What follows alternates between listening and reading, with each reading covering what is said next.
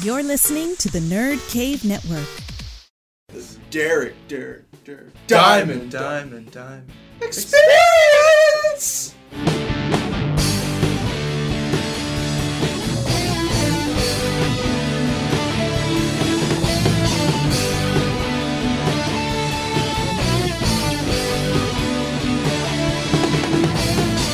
What's up, everybody? Welcome to episode 112 of the Derek Diamond Experience podcast. As always, I am coming to you from the Gulf Coast of Pensacola, Florida.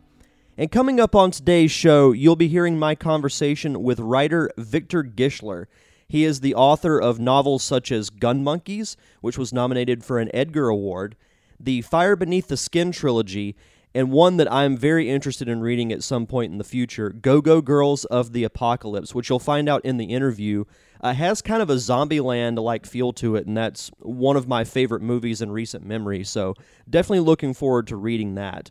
But he hasn't just written novels, he's also worked uh, for Marvel Comics, writing for The Punisher, Wolverine, and Deadpool. Uh, and he's done some uh, independent projects as well. One which I've actually read called Sally of the Wasteland. It's a post apocalyptic type book. And it's uh, very, very good. It takes place uh, in the South, and me being from the South, I recognized a lot of the references. But definitely check that out. Uh, you can get it on Comixology.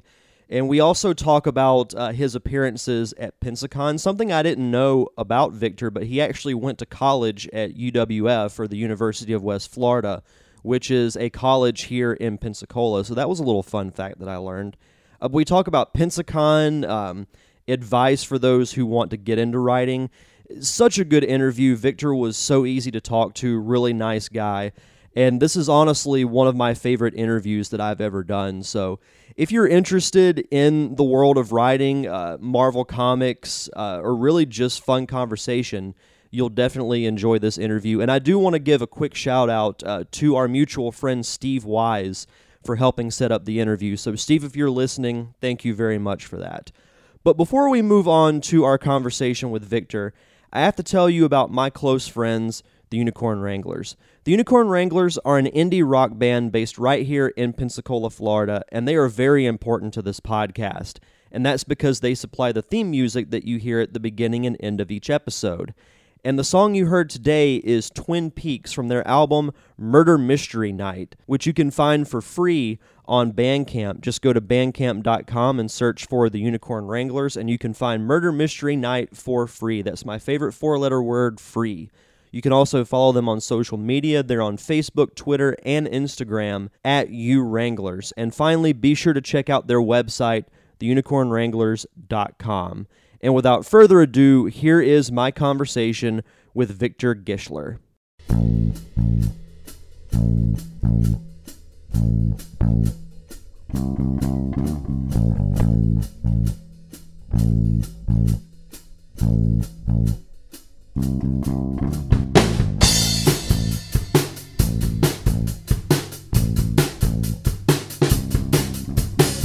Sitting here with my very special guest this week, writer Mr. Victor Gischler. Victor, how are you tonight?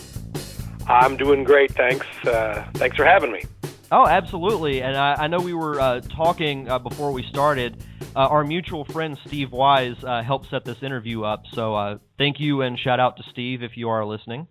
Yeah, Steve's a great guy, and uh, uh, you know, among his many talents, you know, he's one of the guys that helps put on uh, Pensacon. So yeah, we we owe him a big thanks for sure. Absolutely, and we were also talking. You were at Pensacon uh, this past year. Was that your first time going? Uh, no, it was my second year. It was my second year, and it was pretty awesome. Uh, the the guys, um, you know, Mike and all those guys who uh, put on that shindig, they just they they they make it better every year, and they go out of their way to make guests like me feel very welcome, and it's uh, it's a quality convention all around. Absolutely, and it's it's been cool, you know, living in the area, and I've gone every year and seeing the progression of how they improve logistics and everything. Like I know in the early years, having people crammed in the Bay Center was a huge deal, but that was something that was much improved uh, this past year. And what's cool about Pensacon is uh, I've heard from a lot of guests, like I talked with uh, Claudia Wells from Back to the Future, and she said that uh, as far as being treated, that was the best she had ever been treated at a convention. Period. And she's, I can imagine, she's been to quite a few. Oh, I think you're probably right, and uh, and I, I have to echo her sentiments. I was I was treated very well. I felt very welcome, and I'm I'm not an expert on putting on a convention, but I guess um, I guess the Bay Center is maybe not a hundred percent suited to the kind of convention they're trying to put on, but they really seem to be doing everything possible to make it work. Right, and you for know. And for those who don't know, uh, the Bay Center is actually a hockey arena. Yeah. So it, it's, yeah, not, it's more like a sports place, right? Yeah, they have you know hockey, and they have uh, every now and then they have a concert. They're not nearly as many as they used to, but it's definitely not the best suited for a con, but I think given the limitations that they have, I think they've done the best they can with those limitations. Yeah, and it's really I guess it's the only place in town big enough so they just have to do their best, but they do a great job. They make it work. So I, I'm impressed. Definitely, definitely. So um, I wanted to to kind of start off, you know, talking about you. Uh, tell me a little bit about yourself. Like, where are you from originally? I'm originally from uh, Central Florida. I was born in Sanford, uh, which is kind of near Orlando, and I went to high school in the Ocala area, and then I just kind of started moving around for grad school and and and uh, you know I ended up I live now in southern Louisiana. I live in Baton Rouge. Uh, my wife teaches. Uh, she's an associate professor at Louisiana State University, so that's what brings us to Baton Rouge. But I've uh, I've lived uh, all my life somewhere in the South. Uh, but uh, it looks like for for now we're in Louisiana. But I grew up most of my life in Florida, and I actually went. You know, we were just talking about Pensacon. I actually got my master's degree at University of West Florida, right there in Pensacola. So I kind of feel like Pensacola is one of my homes. I, I had no idea. That's awesome. Yeah, it's it's kind of a small world. Like I know uh, about a year ago, I interviewed someone who, like a fellow podcaster, who lives in actually near the Ocala area, and she got her degree from UWF too, and I live like ten minutes from it. So it's it's really kind of a small world. Yeah, yeah, definitely. So growing up, I know you said you you moved around quite a bit. Uh, what were some of your interests growing up? Because I know you you know you've done comics for Marvel, and we'll we'll get to that later. But were you into like the nerd pop culture things growing up? Oh yeah, I mean, I grew up. I grew up with PBS. I mean, I when I grew up, uh, and I've told this I've told this to people before uh like I there was a time there was like a year where I lived with my grandparents and I remember like one day my grandpa saying good news. Good news. We have cable television. And back then that meant we went from 3 channels to like 14 channels. You know and that's kind of laughable now because we have like hundreds of channels. But back then it was like oh my goodness. But one of the channels I grew up with was PBS so I watched a lot of Doctor Who. I mean, for for me, I mean, there's a lot of great Doctor Who on now. I get that, but for me, Tom Baker and Peter Davison are like those of that's Doctor Who to me. So I saw that on PBS. I saw a lot of Monty Python on PBS. So I I I, I can I owe public television some of my uh, nerdiness.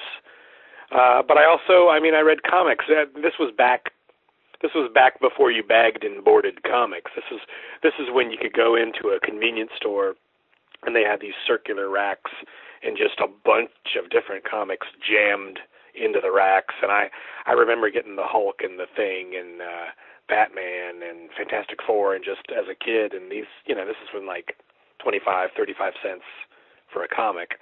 So that was my early a lot of my early reading also science fiction novels and fantasy novels. My early reading was all that kind of stuff. So I feel like I established my, you know, what I liked, uh, you know, as far as entertainment was established really early at a young age. Absolutely, yeah, and I can kind of remember as well um, going to convenience stores or grocery stores and seeing comic books, and they were you know, a little more expensive then. They were like a dollar twenty something. You know, they're obviously more expensive now. They're like three or four dollars an issue. Oh yeah. But I, I remember being introduced to comics in, in that way as well, and I actually I haven't gone back and watched the old Doctor Who like you know Tom Baker, Peter Davison. Um, I was introduced to Doctor Who uh, through Netflix when they rebooted the series with Christopher Eccleston, Mhm. and since then, you know, like I, I've I've really enjoyed it. Like I never pictured myself watching Doctor Who, but it's it's a fun show. You know what's weird is is for me is that when they rebooted Doctor Who, I just I did not really get into the reboot not not because of not because it was bad or anything. I just never kind of had the time and I never I never sort of got into the reboot. But somehow, I think because of my wife, I ended up watching Torchwood, which was like a the spin-off and I kind of really was became a huge Torchwood fan. I've actually never watched Torchwood, but I've heard good things. It's really it's some it's it can be really creepy. I mean, it's sort of a uh it's it can get dark. That that show can get a little darker, and I, I kind of like that. Really, I can't picture Torchwood doing that, but I, I've definitely wanted to check it out, and I, I love John Barrowman's character, uh, Jack Harkness, in the Oh, yeah. like in the Doctor Who reboot, and it's funny because he had his mood was kind of lighter, like more comical when he was on Doctor Who, and then he went to Arrow and played uh, Malcolm Merlyn, one of the villains, and he just has a completely different type of personality. And I, I love that kind of diversity in different actors where you can see, you know, playing a comical role in one show and then a year later he's you know, playing this heartless villain who wants to destroy an entire city. I guess that yeah, I guess that's when you recognize that a, a guy is versatile. You know, absolutely. That's just a good actor, I guess. Absolutely. Um, speaking of uh, public television, this is a show that I've like recently gotten into because uh, they've they're doing a, a PBS uh, nerd thing now. It's in the area where they're showing like old episodes of Doctor Who uh, Mystery Science Theater 3000, and that was a show that I had never watched until they did uh, like a special at a theater they have uh, here at our uh, community college that's you know also hosts the PBS TV station. Did you ever watch Mystery Science Theater 3000? Oh yeah. Oh, all the time. I watched. uh I watched. They had like the the old guy was his name Joel Hodge Hodgson. Was that it? The old Mhm. the older the first guy, but then the second guy. I watched through both incarnations of that, and I thought that was, and I really thought that was genius because that's something that my friends and I did anyway. We would watch some really old cheesy sci-fi movie, and we would just crack on it the whole time. So these are guys that sort of recognized. I think you know that that other people were doing this already, so they just kind of they just kind of made it official, you know. And they had the little guys at the bottom of the screen, and that was an excellent show. And I I watched many episodes of that.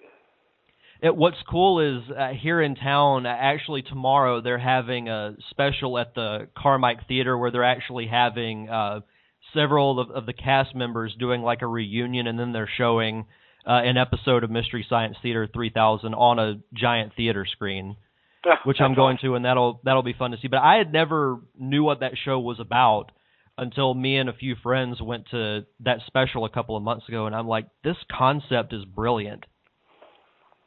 Yeah, and it's a way it's a way to get you're sort of repurposing movies you you might not want to see otherwise, you know? it's like if I was there some of those movies if I were just going to watch them straight, I might not make it to the end of some of those movies, but because these guys are cracking wise, you know, it sort of gives new life to those movies, a new purpose for them. Oh, definitely, definitely. Now, uh, moving on from your uh, your interest growing up, what was it that made you uh, want to get into writing? Was it the sci-fi novels that you read when you were younger, and then you're just like, I want to do this? It was sci-fi novels. It was comics. It was films. Uh, it, I just I really liked the idea of a story, of telling a story, and I wanted to be the guy that made people feel the way I felt when I was reading or watching a really good story. I mean, um, you know, just you know, something clicks. I mean, somewhere there's a kid watching a baseball player and thinking, "Wow, I want to do that." But I was the kid reading the comic and reading the novel and watching the movie, and I thought, "Wow, I want to do that." You know, I mean, it, uh, I think it's just that simple. I mean, it, it it touched me. It touched me as a fan and as a reader, and I just wanted to be on the other side of the equation, the guy who made the thing that other people were reading. Right, definitely, and it's it's someone it's it's like a like you said like a filmmaker or an artist. It's just like I want to do that. And one cool thing I can imagine about being a writer is that you get to create everything. You get to create the world. You get to create the characters, the plot, everything. It's really kind of like the whole concept is it's like your playground. Yeah, I mean, I, I mean, obviously, if I'm writing X Men or something, I'm I'm I'm creating stories in a world that already exists. But when it's my novel or my creator-owned comic book, I mean, I own the thing. I I'm like the the ruler of the whole thing, soup soup to nuts, and that is that's a cool feeling to say I I get to decide everything that happens.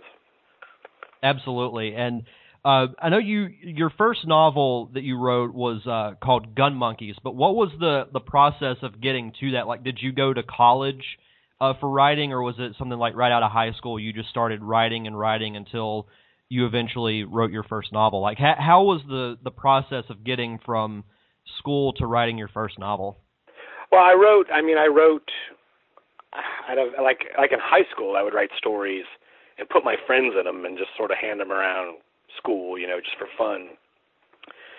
So I knew I wanted to do that, and I did go to college, and I did take creative writing classes, and and I just I turned in a story for creative one of my and and this was I mean I was really I was really into fantasy and I was really into science fiction, but I wrote a a non science fiction fantasy story for a creative writing class and I guess it was it, it was a crime. You know, the the uh, the um, protagonist was a hitman, and I just wrote this short story, and it was a crime story, and I wrote it for class, but I ended up putting it, you know, selling it to a very small little magazine.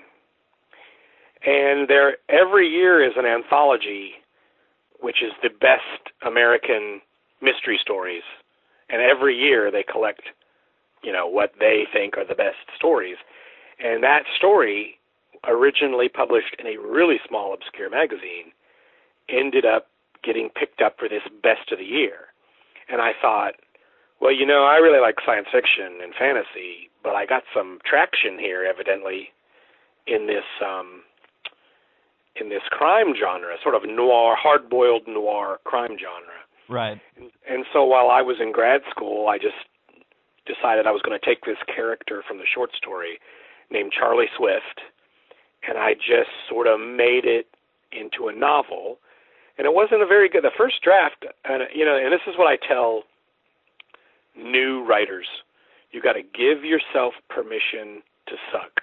Let it suck. Just get that first draft done. Which, and I did it when I was still in grad school. I got a draft done a good pal of mine, a fellow grad student named Anthony Neil Smith, who is also a very good writer. Um, he read it and he said, "Well, the good news is you wrote a novel. You you did it. Once upon a time, all the way to the end." You know, a lot of people. I mean, at the very least, that's a lot of typing, right? I mean, so as accomplishments go, I, I you know I, I did a, something. I finished what I started, so that was good. Right. But the, on the, the the bad news is here's where I see the problems, and he just kind of let me know, and I and, you know and I didn't get offended. I didn't get upset. I just took his advice, and I may I rewrote that, and I just made it the best I could make it. And and that was Gun Monkeys. That ended up being my first novel, Gun Monkeys. And I sent it to a couple of agents, and they're like, oh, we don't really want this, and and it was like five or six agents. It wasn't a lot, and in hindsight, I know that I gave up way too early on agents. You know, I took I had a couple rejections and gave up, and I ended up se- selling the book to a small press called Ugly Town, and they were great. A couple of great guys ran that. A very cool little hip press out of Los Angeles, but it was a small press. And what lifted the novel out of obscurity was when it was nominated for an Edgar Award. And I went to the Edgar Awards ceremony, and I lost the Edgar Award. I didn't win. But because I was nominated, I went to the ceremony and I met an agent there, and we, you know, we went on to get a bigger deal with a bigger publisher, and I was sort of, and then I was a writer, you know, then I was a guy who was writing for money, and it was a whole everything changed. Absolutely, and uh, even though you didn't win it, it's still really cool that you got nominated for an award like that. Because to me, even just getting nominated for something means that you know it, it's a big deal, and it means you've accomplished something. So I I, are- I think that's yeah. fantastic. I think there are some cliches that are true, and one of the old cliches is that it's an honor just to be nominated. Uh, and it, but I, but it's true. It's true. It is an honor just to be nominated, and you know you're in in rare company. I tell people, I've now lost, uh, I've now lost an Edgar, and I've lost an Anthony Award, and I've lost a Bram Stoker Award and it's an honor just to be nominated. But I'd like the I'd like the honor of winning sooner or later. That would be nice. yeah, for sure, for sure. I can totally understand that. But um, going back to where you were talking about giving advice to writers, is that just you finish your story even if it sucks. It, it, it's something that I think a lot of people, and I do, you know, video production for a living, and it's kind of the same way with that. Is I tell people who like are interns who come from universities, um, no matter what, just finish your project, even if you're halfway through it and you're like, I really don't like this. Just finish it because finishing it is half the battle, and it's kind of proving to yourself that you can finish, you know, your novel, your video, your film, I- anything. That that's a big accomplishment as well. And even if it sucks, finishing it is still a big deal. Yeah, yeah. And and the thing is, you can take a, a manuscript that sucks and beat it into shape and make it not suck, not suck. Right. But you can't take nothing and beat it into shape. You can't polish nothing. You got to have something that's crappy to polish to make better. So the first step is just to produce something, and then it's like, okay, let's look at this. What does it need? You know, how where, where are the problems? And, and then you roll up your sleeves and get to work. But you got to have something to work on. Exactly. Exactly. And moving on to uh, a trilogy that you actually wrote, uh, and I, I have a question about you know just writing a like one giant story in general. You wrote a trilogy called the Fire Beneath the Skin trilogy. A fire beneath the skin. Yeah. And uh, so, what exactly was that trilogy about? Uh, is my first question, and then I'll get to my, I guess, trilogy in general question uh, next. Well, sure. It um, it's a, a young girl is a spoiled, the spoiled daughter of a duke. It's a fantasy. I mean, just you could probably guess, but it's an, it's like an epic fantasy trilogy. And this young girl is the protagonist. She's a spoiled daughter of a duke in a sort of backwater duchy, and they turn out to be at the forefront of an invasion from another kingdom from across the sea. And she, you know, her her her city is overrun with invaders, and she escapes, and she's sent someplace. She she's sent specifically somewhere where this old wizard gives her the these tattoos, and she, he gives her this one tattoo down her back, which is like the key or the prime tattoo. And once you have that one tattoo, then you can get other tattoos, and each tattoo gives you another power. So she's got this tattoo of this bull symbol on the side of her arm, and that gives her the strength equal to a bull. So when she's wielding her sword, she has that strength. And there are lightning bolt tattoos that she gets later on on her ankles that gives her speed. and so it's really she's really like getting superpowers. And the first book of the trilogy is called Ink Mage because it's this ink, these these tattoos that are giving her the these powers, and and the, the people who have these tattoos are called ink mages. So it's really the story. It starts out of the story of her trying to survive, being exiled from her own city, and and what she can do to get you know get justice and then but then as as we go on in the in the uh, trilogy we see that the gods themselves are at war. And there are huge events unfolding throughout this trilogy. So it starts kind of small and then builds uh, and gets bigger. That sounds really cool. Like that that just sounds like a like you said it, it has that fantasy element to it but i like that it you know kind of starts small and then it gets bigger and you know g- grows into a larger world. Well, you know when I and and when I was actually on the phone with the the publishing uh, the the editor of the publisher who did it, um, I, I actually sort of said it's it's in a way. I mean these are these are characters that you care about, but when you when it comes to these tattoos, I mean it's almost like I almost used video game terminology, like each tattoo is like an achievement unlocked, mm-hmm. or ga- or gaining a level or something like that. So, you know, there's a so almost kind of a video game influence on how I thought of the tattoos and how the magic worked. I can definitely see that comparison. Yeah. Uh, my question about a trilogy: When you started writing the first book, did you intend for it to be a trilogy? I always intended for it to be a trilogy, but this uh, the publisher they kind of wanted they just wanted to do one book. They didn't know they didn't want to commit to a trilogy, and and I get that. You know, it's like okay, if I if I were J.K. Rowling, they would probably sign me to a 20 book deal and they wouldn't care because I'm J.K. Rowling, but I'm not. So it's like we we really like this idea, but we don't want to take a chance on three books. We'll take a chance on one book. So I had to write the first book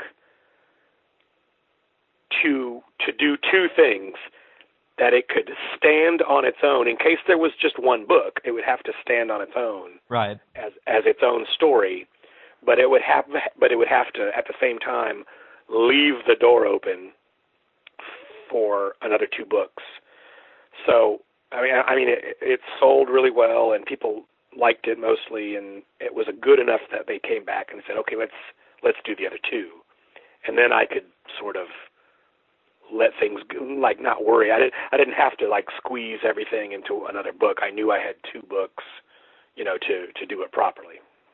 And once you got the green light for a trilogy, did this whole like arcing story did it stay the same as you originally had planned or you know as you were going through it, did you think, oh well, I should change this or I should change that? Like, did anything change during you know the making of books two and three?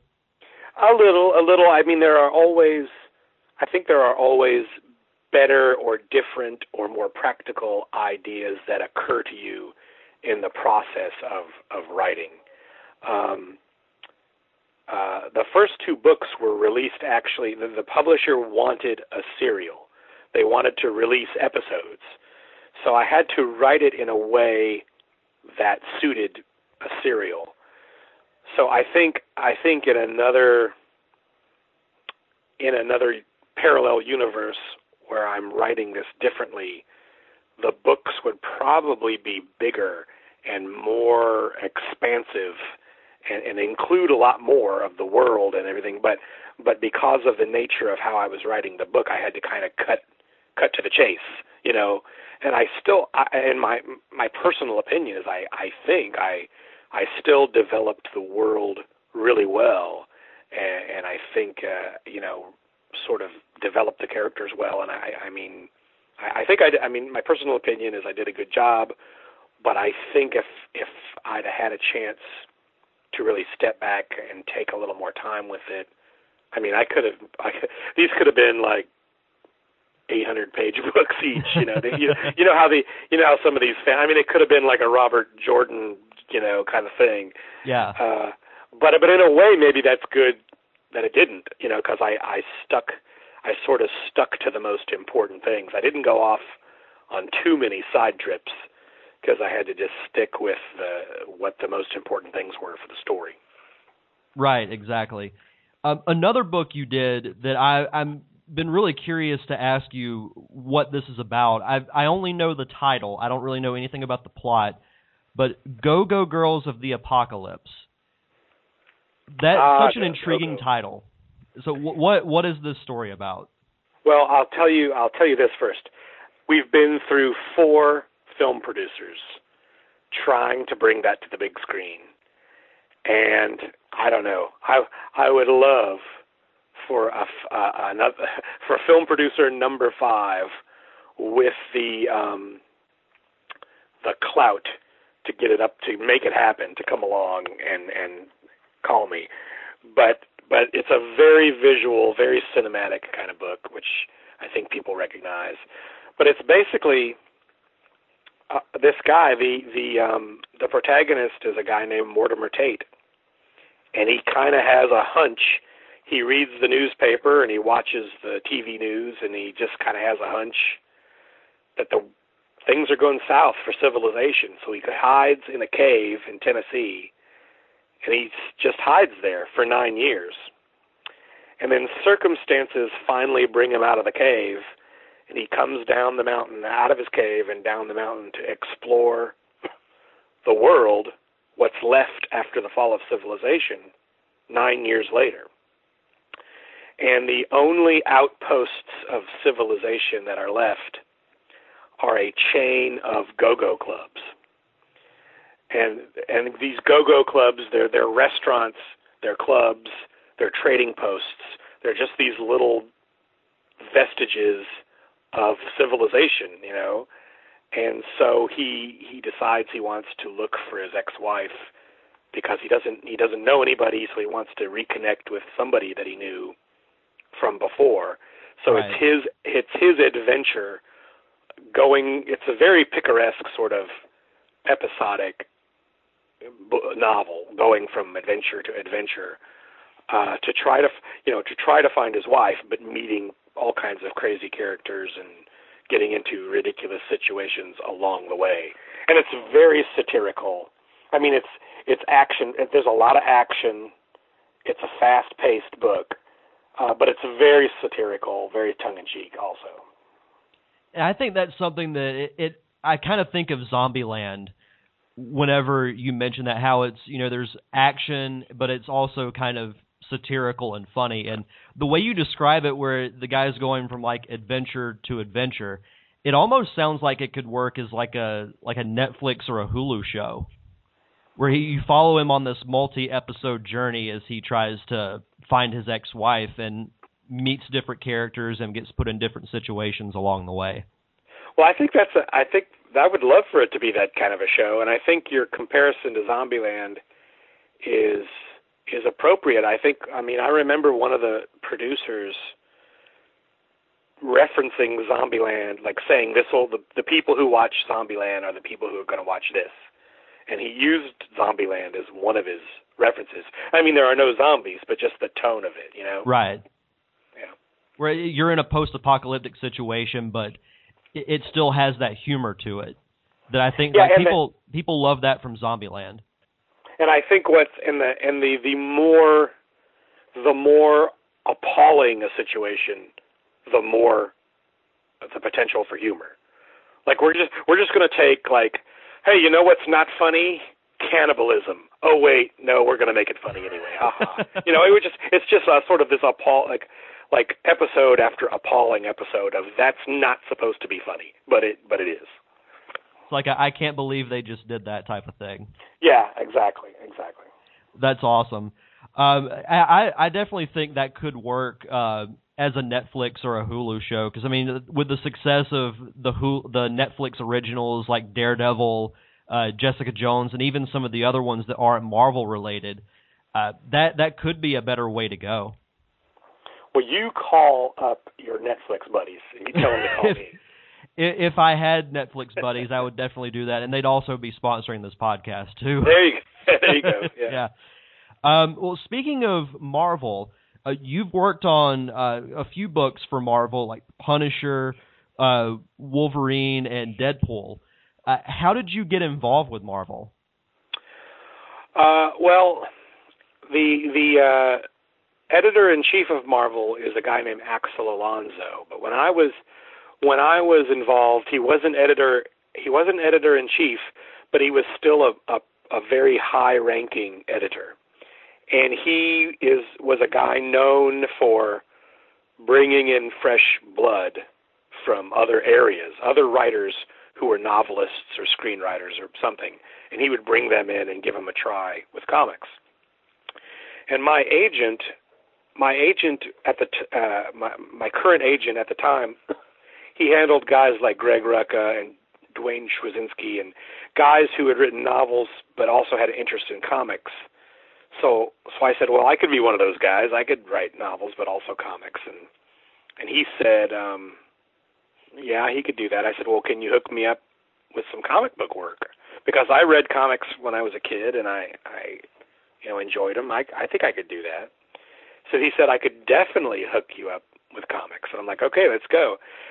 And then like you know a year or more went by, and I'm like, well, this my agent is a liar. He's not hooking me up with any con. What the hell? What the hell, dude? And uh, but but then then one day he said, I was on the phone with Axel Alonso. I sent him one of your novels. He liked it. He thought you might could do a Punisher. And I said I would. I love the Punisher, and especially because it would be a Punisher Max, which is their their like adult Punisher. You know, it's like right. rated R Punisher and I love that. I love having like no restrictions. Just do do it, you know. So we worked together, and he was and, and Axel was very patient. It's like, and he said, "We're going to do a one shot. We'll just do one issue. That's all."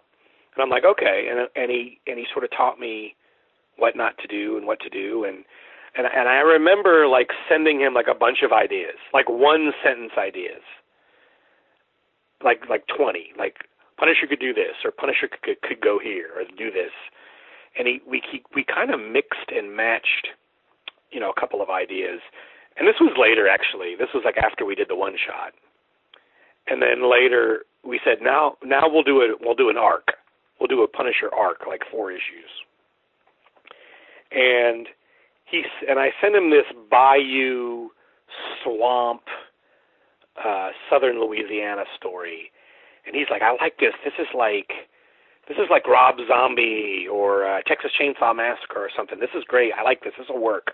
And he and I really learned a lot writing those Punishers with him.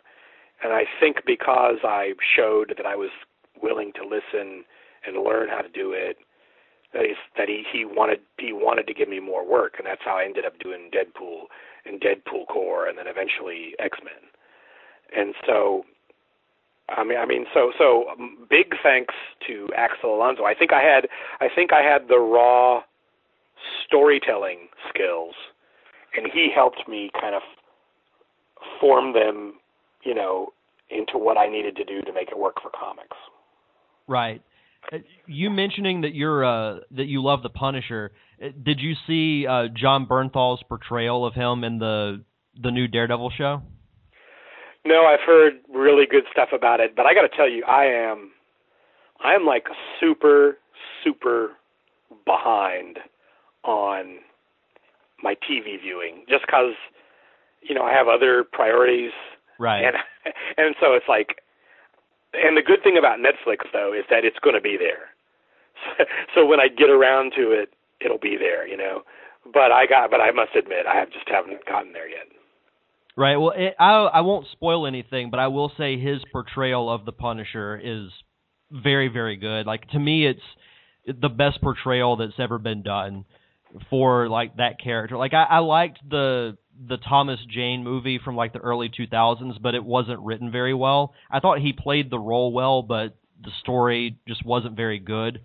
But Jon Bernthal was a fantastic Punisher. Like it, it, was literally like he leaped out of the comic book and onto a screen. It was very. Well, you you won't be disappointed. Well, that's good. That's good. I mean, that's kind of goes along with everything else I've heard. I mean, I've heard really nothing but good things. Um, and I'm actually in con. I'm actually in contact with some of the Netflix writers for a project, uh, an adaptation of some of my stuff. But that's just got to be a that's just got to be a teaser for. I can't Oh, say wow. that. But but I would love. But the the thing is, these things always have a way of not working out sometimes. So this might be it. This might be my only my only uh, opportunity to brag a little bit. So maybe it'll work out. That'd be great. Well, I'll definitely stay tuned for the for Punisher news. Uh, No, no, not Punisher. No, no, not Punisher. I'm just saying some of the Oh, okay, okay, I got some you. of, some of the same Marvel writers Okay. for the, for the Netflix stuff, but an adapt adaptation of some of my stuff. Okay, cool, very Yeah, cool. so it's- that's that's yeah. awesome. That's very But but you know, I'm I'm I mean, I'm kind of talking out of my butt a little bit, but but it's like I said, it might be my only opportunity to brag, so I'm going to do it. no. It's all good. It's all good. How was it writing Deadpool? Because Deadpool's such a a unique character with the breaking the fourth wall and his you know really dark sense of humor. Uh, how was it writing uh, for that character? And he's you know his popularity skyrocketed because of the movie and how well it was received. But how was it writing Deadpool? Uh, a pure joy, pure fun. Um, I was honored to write X Men and other things, but Deadpool never felt like work. Deadpool always felt like fun. And I wrote Deadpool Corps. I wrote a I wrote a two things. I wrote Deadpool Merc with a Mouth and Deadpool Corps. And a lot of people liked Deadpool Corps. A lot of people didn't like Deadpool Corps. But Deadpool Merc with a Mouth seems to be mostly a winner with most readers. And I think that's when I I was like at the top of my Deadpool game. And I and and uh and the the artist um we had a couple of fill in artists and they were all great, but the the main guy the main artist was a guy named Bong Dazo and he he's a guy from the Philippines and we wrote Deadpool. I wrote Deadpool Merc with a Mouth, and he'd get the scripts. And it was when when I would see the pages, it was like he was reading my mind. I mean, he would do it exactly what I wanted. And when it wasn't exactly what I wanted, it was because he had done something even better. Uh, and so I just feel like I feel like we totally clicked and made that uh, just a, a really great Deadpool book. That's awesome. And I, I know you said you're behind on your uh, your TV viewing, but did you get a chance to see the Deadpool movie? No, I actually I actually have the DVD sitting right here, and I'm waiting for my uh, my wife who is too delicate and my son who is too young to uh, leave town or go away, and I'll just throw myself a I'm going to throw myself a little Deadpool party and you know watch it. Well, again, like the like the Punisher portrayal, you won't be disappointed because it, it was it was such a different type of experience. Because to me, the Marvel movies have gotten a little stale, and even like with the X Men movies, but Deadpool was just such a breath of fresh air because they they didn't overkill the breaking the fourth wall. The humor was there. It it just worked, and Ryan Reynolds was like the perfect casting choice for that character. I I have heard nothing but that it's awesome. So I'm I'm definitely uh, and the thing is I, I I wanted to see it in the theater. Do you have do you have a movie tavern? Do you have like one of these places in Pensacola where they have the reclining seats and you could get wine and beer and chicken wings and it's it's like a movie theater but also like a full restaurant. Have you you have one of those places there? If they did, I would never leave it. well, they they got they got one of these places here, and my my total intention was to just go and drink beer and eat chicken wings and just recline in the big the comfy chair and just soak in Deadpool, and I just couldn't get organized and get over there. So I'm I'm gonna just create my own little movie tavern here at the house as soon as I get a chance and watch it. Whoever But I am I am Oh, go ahead. no, I was just going to say, but but I am I am sickeningly behind on things I should be watching. The only thing I refuse to be behind on is Game of Thrones. I have to watch that as soon as possible, whenever the next the new episode comes out. And that's a show I actually haven't got into, but everybody who everybody I know who watches it swears by it. Well, I'm just I mean, my first love when I was reading as a novel reader as a kid, my first love was fantasy, followed very closely by science fiction, but fantasy uh you know, I'm just a total nerd for anything swords, dragons, castles, you know, wizards, any of that stuff, I'm on it. So so this the the, the Game of Thrones is is like tailor made for me, really. It's it's it's it's uh, it's a great show. And I actually because I didn't have HBO, I actually missed like the first two or three ep- seasons. I didn't watch it because I didn't have HBO, and I heard it was really good. And then one day I just went and bought like the first three seasons on DVD, mm-hmm. and I just like powered through all the DVDs. And now it's like, oh, I can't get enough. And that's that's what I hear from so many people, and it's it's just gonna have to be one of those situations where I might just have to take a day and binge like the first season. Well, I mean, you know, sometimes no matter how no matter how much somebody says a show is great, you're just not going to get into it. I mean, I have shows like that. I just can't. I, I just don't. I just don't get it. You know. But um, but uh, no, I was. I kept hearing everybody said it was awesome, and I just I'm like, well, I hope this is not one of those things where everybody says it's awesome, and then I go watch it and it sucks. But no, but it was as great as everybody said. So, but I'm just a fa- I mean, I'm just a fanboy. So maybe that's it. We're all fanboys when it comes down to it, and that and that's that's what's great. Yeah. Oh yeah. Um, last book I wanted to talk to you about. Uh, I actually uh, finished reading yesterday, and I enjoyed it immensely because it was something. It had a mix of action, humor, and just a fun post-apocalyptic story. Uh, Sally of the Wasteland. How did you come up with the idea for this story? Well, well, you know, it's very similar in the vibe to Go Go Girls of the Apocalypse, which we talked about earlier. Right. And I said, I, you know what? I feel I, my gut feeling was that I was I wanted to do something more in that vein, but I didn't want to do the exact same thing because that's not that's nothing rewarding about just doing the exact same thing. But so so something similar but different enough to where it could be different. And and this was this was Sally of the Wasteland was not my first creator-owned book to be published, but it was the first creator-owned book I started working on.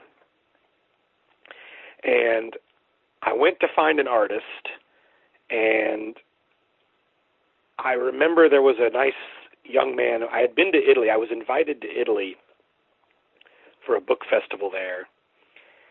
And this young man presented me with his artwork, which were scenes. They, they were like pinups, and they were scenes from my novel, Go Go Girls of the Apocalypse.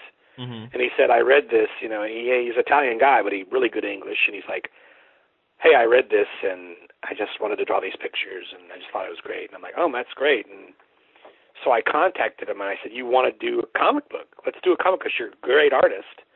And he's like, "Yeah, yeah, that'd be great. That'd be great." So we pitched we pitched to another publisher, which I won't name, but it's a it's a you would recognize who it is, and they just strung us along for a long time, and I finally said, "I you know we can't we're not going to agree," and this isn't good. This isn't working. And I went to and I went to Titan Comics, and I said because a, fr- a friend of mine had was doing a book there, a, guy I know. Oh, Rob, Rob Williams was doing a book there called Ordinary, and he said, yeah, you know that's uh, it's you know they're pretty good to work with. And I'm like, well, can you introduce me over there to Titan? And I did. And and I, I don't know if I'm remembering this right, but my feeling was like it was less than a week. They got back to me and said, "Oh, we yeah, we'll definitely publish this. We'll definitely do it. It's great." And I and so Tazio and I, Tazio and I got to work. I I wrote it the scripts, and Tazio was awesome. He he penciled and inked and colored all five issues himself. Wow. Totally, totally talented guy, and and uh, it was what I wanted to do was a I wanted to do a a legit post-apocalyptic adventure, but at the same time like a parody of a post-apocalyptic, you know, adventure. It was sort of like, you know, it was sort of like an homage to all of the post-apocalyptic stuff. You know, you know, uh, it's a little bit Mad Max. It's a little bit. That's Fallout. what I was thinking of You know, whenever little. I. yeah. That's what I was thinking of, like the Mad Max, the Road Warrior, those old movies. Whenever I was reading it. Yeah, it was like a, it was like simulta- It was like a, it was its own story, but also an homage to all these things. It was like a hodgepodge of of post-apocalyptic, you know, tropes and things. And which which if you're being satirical and, and if you're if you're doing a parody, you can you can kind of do that. So we just it, it just was meant to be fun. It was another one of those things where it was like, let's make it violent and gory and funny. Well, can you do that? Yeah, I think I think you can.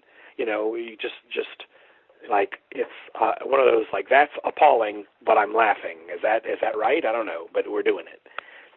So, and he's great. And, and Tazio and I worked on have worked on something. You know, we we did a, uh, some Independence Day, the the tie-in comic for Independence Day. He did a couple issues of that. We Mhm. worked on something for Dark Horse together. Uh, you know, I, I he's one, and he's doing some other stuff which I can't say, but he's doing some not with me, but he's he's gone on. He's he's going to have a career. He's a great artist, but I hope to circle back and do do more with him. And I, I in the last couple days, there's been some film interest, and you know I can't. I don't. It would be irresponsible to go too far into that, but I'm always hopeful, and I'm always, you know, grateful for the people who take the time to take an interest like that. So we we we got fingers crossed on many things, and you know you you, you do you don't hold your breath, but you do cross your fingers, and maybe maybe something happens. You know. Absolutely, and it, something that actually made me laugh out loud in the story was when the uh, Bamazons showed up, and there's these large women decked out in Alabama Crimson Tide stuff. When I when I saw that panel, I literally laughed out loud. It, it, that was just so funny because it it was set, you know, in the South, and in living in the South, you see a lot of Alabama Crimson Tide fans. And sure enough, there would be people who are fighting for their lives wearing Alabama stuff. Like it, it sounds so ridiculous, but I could see it, and it And the was so funny. Yeah. And the thing uh, the thing about these Bamazons is they are big, beautiful, muscular. These aren't petite girls; they're big, muscular girls. You know, Yeah. and they're they're athletic, and so of course they got all the crimson. They got the crimson tide athletic wear on. You know, no, I mean we just God, we just had so much fun. The the I mean it's like the the we always brought it back to that. Like, what's fun?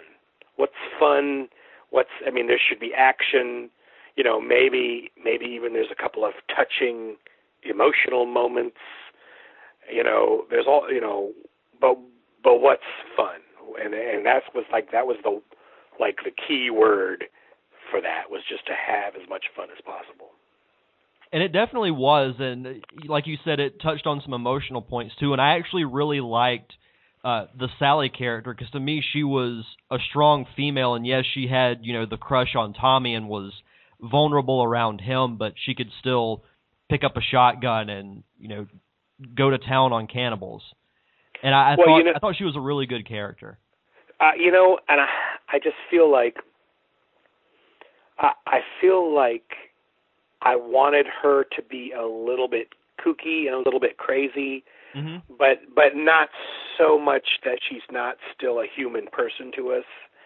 Uh, but our buddy, you know, we talked about Steve Wise. Our buddy Steve Wise said to him, Sally is is uh, Harley Quinn meets Tank Girl. I would And I agree with that. And I thought that was perfect. I just thought that was perfect. Yeah, she definitely had some Harley Quinn like tendencies. But I, I, I thought I thought she was a, a very very good character, and it, g- mentioning the Independence Day book, I've only read the first issue and I've just started the second one, but I did enjoy the first issue, and I, I've got to give this person a shout out too. But uh, Steve Scott did the artwork for issue one, and he's actually a friend of mine. So Well, he, he's a friend. He's a friend of mine too. So that's that's we're back to a small world there. yeah, absolutely. I, I, I had to give Steve a, a quick shout out uh, for that, but I, I've I've really enjoyed uh, that story, and I, I'm I look forward to seeing you know how how the comic ends because I recently saw the new Independence Day, and it, it and it was good. So I, I'm looking forward to seeing how the book as a whole ties into it. Well, here the thing about Steve is we were at a we we've had we spent some nice time with each other at Surreal Arm Comics in uh, Biloxi, and at at the my the first year I went to Pensacon, Steve was there, and then I saw I, we hung out at another show, and so you know he's he's I consider him a friend, and and we were just talking around, we were just standing around talking, and he's like, let's we should work together, we should do some work together, and so um, the the folks at Dynamite Comics uh, called me and said, "Look, we're we're doing like a hundredth issue or an anniversary or something of the Shadow, and we'd love to, for you to do a short, like a, like an eight page short, because we're there. They were doing a collection of shorts, so a short Shadow story." And I'm like, "Oh, that'd be great. Have you got an artist yet?" And and they said no, and I said, "Well, how about Steve?" and and so they contacted Steve and you know they weren't really paying very well. But Steve's like well it's just a short. So that was the first time we got he's but he said it'll be fun though you know? So that's the first time we got to work together was on a shadow short story. And it and that came out great. It was his work is beautiful. And so they contacted me and said you know when I was so then when I started doing the Independence Day for Titan they said I said have you got an artist yet well, we're trying to find somebody who can get to work because we're kind of behind schedule. And I said, well, look, I don't know, I don't know if you can afford Steve or not, but try Steve. And they did. And he his schedule, he couldn't do, he couldn't do all of it. He said, but I can do the first issue. And they said, hey, we'll take it because you know they had a few different artists because of the schedule on that, um, and they're all great. Uh, but Steve's issue, Steve started that whole arc off with the first issue just gangbusters. Beautiful work. So so i consider you know i'm very proud to call steve friend but i'm also glad he's a good good artist you know because you know he's you know it's it's been great to work with him. The the few chances i've had to do that. Absolutely, his his work is really good. I mean, I have uh, a quick Batman sketch that he drew because when they opened the the Three Alarm Comics here in Pensacola, he did a, a signing and would draw Batman sketches. Well, he drew one for me, and I had it framed, and it's actually in my my office slash recording room. And he also did a a really good piece for uh, Star Wars: The Force Awakens with uh, you know Kylo Ren, the stormtroopers, and it also had like the silhouette of Darth Vader. And I, I got that too, and he he's just so so talented. and and what i what i there are a lot of really nice guys but they're not maybe they're not the most talented. And there are a lot of super talented guys but maybe they're dicks you know? But but steve's like one of these really talented guys that's also super nice. And it, that's just the kind of guy in the industry that you just want to get to know Absolutely, absolutely. Uh, do you have any uh, upcoming projects uh, that you're currently working on? I have a creator-owned book, a science fiction crea- It's like a science fiction noir, and that's with Titan. And but that is that is coming along very slowly because the artist is doing some work for Boom, and so we're kind of working around his schedule. So we got a really what I think is a pretty cool book coming out, a creator-owned book coming out from Titan, but it's it's not coming out fast. It's definitely not coming out fast. And then I also have I always have a, a novel or two I'm working on. Um, there is a horror comic. Uh, I don't know if you're familiar with this, but in Italy and Germany, in Italy and Germany and France, it was called Highway to Hell. But Dark Horse printed it, uh, published it in the United States under the title Hellbound. And it was a horror. It was the horror comic that I was nominated for the Bram Stoker Award for. Mm-hmm. And there's a lot of serious talk. We were right on the edge of doing another one of those. I cannot. I just can't simply can't say 100% that it's going to happen. But the guys are the guys are saying, you know, my team is saying, oh, it's going to happen. It's going to happen. So I'm waiting for them to, to to give me the green light on that because I'm raring to go on that. Awesome. Yeah, we'll definitely have to to stay tuned for that. Uh, do you have any uh, websites or social media that you like to plug? I tell you what, any I mean I got a couple things, but I guess the easiest thing is that I'm at Victor Gischler all on Twitter. It's at Victor Gischler, V I C T O R G I S C H L E R, all one word. And I, I'm, you know, I'm, I'm, I'm, I'm pretty active there. So if anybody out there wants to join me on Twitter, that's probably where you're going to find out mostly what I'm up to, or whatever half-baked thought that I can fit into 140 characters. You know, you're welcome to join in on that. Awesome. Well, Victor, thank you very much for uh, taking the time to do the interview. It was a blast. No, thanks, and I appreciate it. And um, just you know, when this is up and ready to go, just send me a link or whatever. I'll spread it around Twitter and Facebook and whatever. We'll, we'll get you we'll get you those extra four listeners you've been hoping to get. Sweet, and four is my lucky number. Yeah. All right, thank you, Victor. All right, you have a good night. My thanks again to Victor Gischler for that wonderful interview. Be sure to follow him on Twitter at Victor Gischler. That's G I S C H L E R. Next week, I'll be talking with not one, but two guests, fellow podcasters Carrie Sims and Sean Burns from Blazing Caribou Studios. They host over 10 podcasts on their network, and that is really impressive. As someone who is part of a network who hosts you know, four or five different podcasts, having over 10 is just mind blowing to me. But uh, one of their shows um, called Trivia Geeks, which is a pub style uh, trivia show, I'm actually going to be appearing on in a couple of weeks. So they'll be on the show next week to discuss that and their other shows they have on their awesome network. Be sure to check that out at blazingcariboustudios.com. But until then, you can check out past episodes of this podcast on iTunes and Stitcher Radio. Just search for The Derek Diamond Experience. You can also follow me on social media. I'm on Facebook and Twitter. My personal page is at Derek underscore Diamond, and the show page is at DDE underscore podcast. And that's all I've got, so enjoy the rest of your week. Have a safe and fun weekend.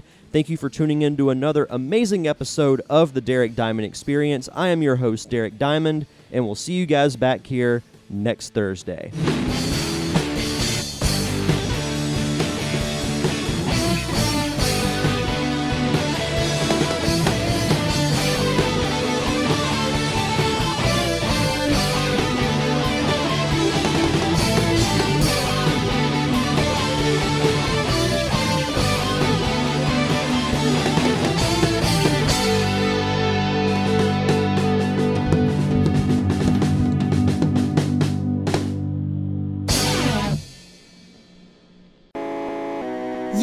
Listening to a Nerd Cave Network production.